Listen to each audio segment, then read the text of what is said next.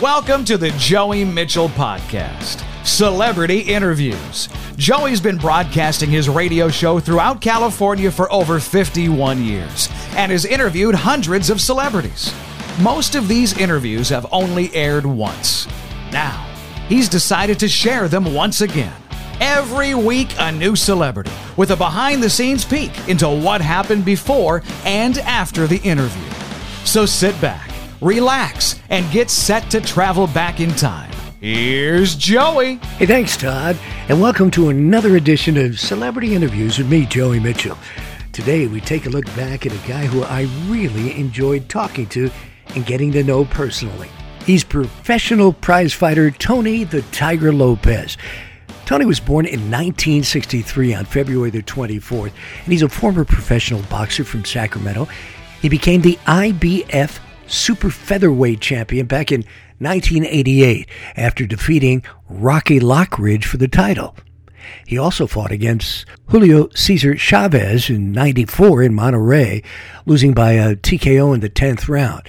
Then he won two fights in the trilogy with a Puerto Rican boxer, John John Molina. Lopez is currently retired from boxing and runs a bail bond agency right here in Sacramento. Well, the cool part about Tony was that he made himself available and was such a friendly guy. You'd never realize that he was a professional boxer who could have knocked you out in two seconds. We had this character on the show by the name of Dogman. Now, Dogman was a fictitious, kind of shady guy. You never really knew where Dogman was coming from, if you know what I mean. And he always had a deal or two he was trying to con me on in the show. So he became a, a real favorite. Dogman had a real strange voice too. You gotta talk like this. Hey, did this is Dogman, you know? And he told me on the show that he knew Tony Lopez. I didn't believe him. So Dogman, you know, being the guy he is, the con man, would constantly tell me, "Oh yeah, I can get Tony Lopez on the show." Right. Mm-hmm. Well, during the Gulf War, we created a thing called bat ribbons. They were red, white, and blue ribbons that we were giving away free with an American flag clip on for your shirt or your blouse, wherever you wanted to put it, to show you supported our military after 9 11. Man, that was popular. As a matter of fact, even Governor Pete Wilson was wearing one, and our show went national on ABC as they covered the fact we were giving away these ribbons. We had volunteer listeners who came and sat in our conference room cutting the ribbons, gluing them onto these American flag pins, and then packaging them with a card that explained what the red, white, and blue ribbon was all about. Tony heard about this and wanted a ribbon for himself and for his office. Unbeknownst to me, Dogman set it all up and then proceeded to tell me that he had Tony Lopez on the phone. I didn't believe him.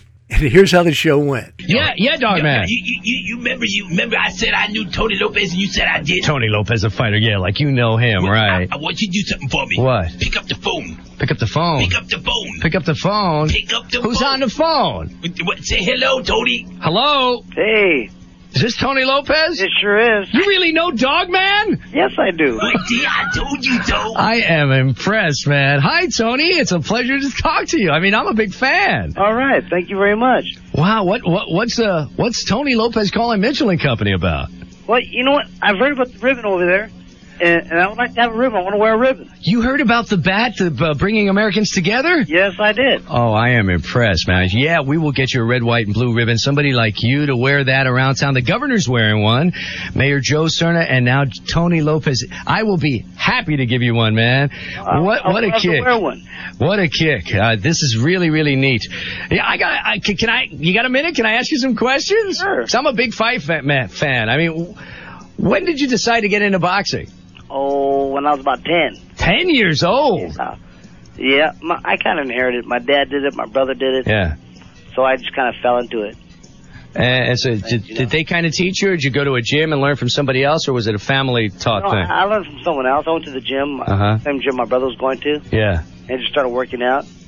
I kind of had it in me all my life. I guess that's just something I wanted to do. What's the mindset for a boxer? I mean, what do you think about? How do you prepare for a fight? Do you start hating your opponent? Uh, do you do you start saying I'm gonna beat him up a week before, a month before? How does that work? No, you know what? It, it, that's, that's you know what? Out of all the years, I think that's the first time anybody's ever asked me that question. Uh, that's a good question. Uh, you know what? It, it's really it's a sport. I believe it. I believe that. Uh, I don't hate the opponents.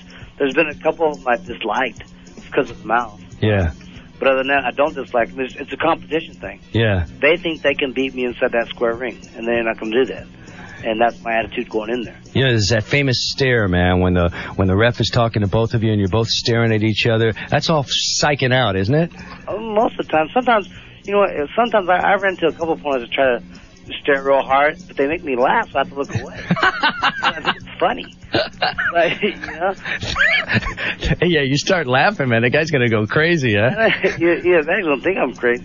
What about the people that are trying to ban boxing? What's your stand on that? No, I don't think so. I, I, as a matter of fact, uh, I'm training fighters now, and, and I always pass the word that, you know, boxing is very good for people. Um, you know, people think that boxing is a brutal sport. And Yeah. I, I like, uh, like in the Bee one time, it ran a, a thing, and people were saying it's a Neanderthal sport and all this other stuff. And, you know, that, that just shows that people don't really know about boxing. 'cause Yeah. boxing is really like a chess game. The object of the game is to hit, not be hit.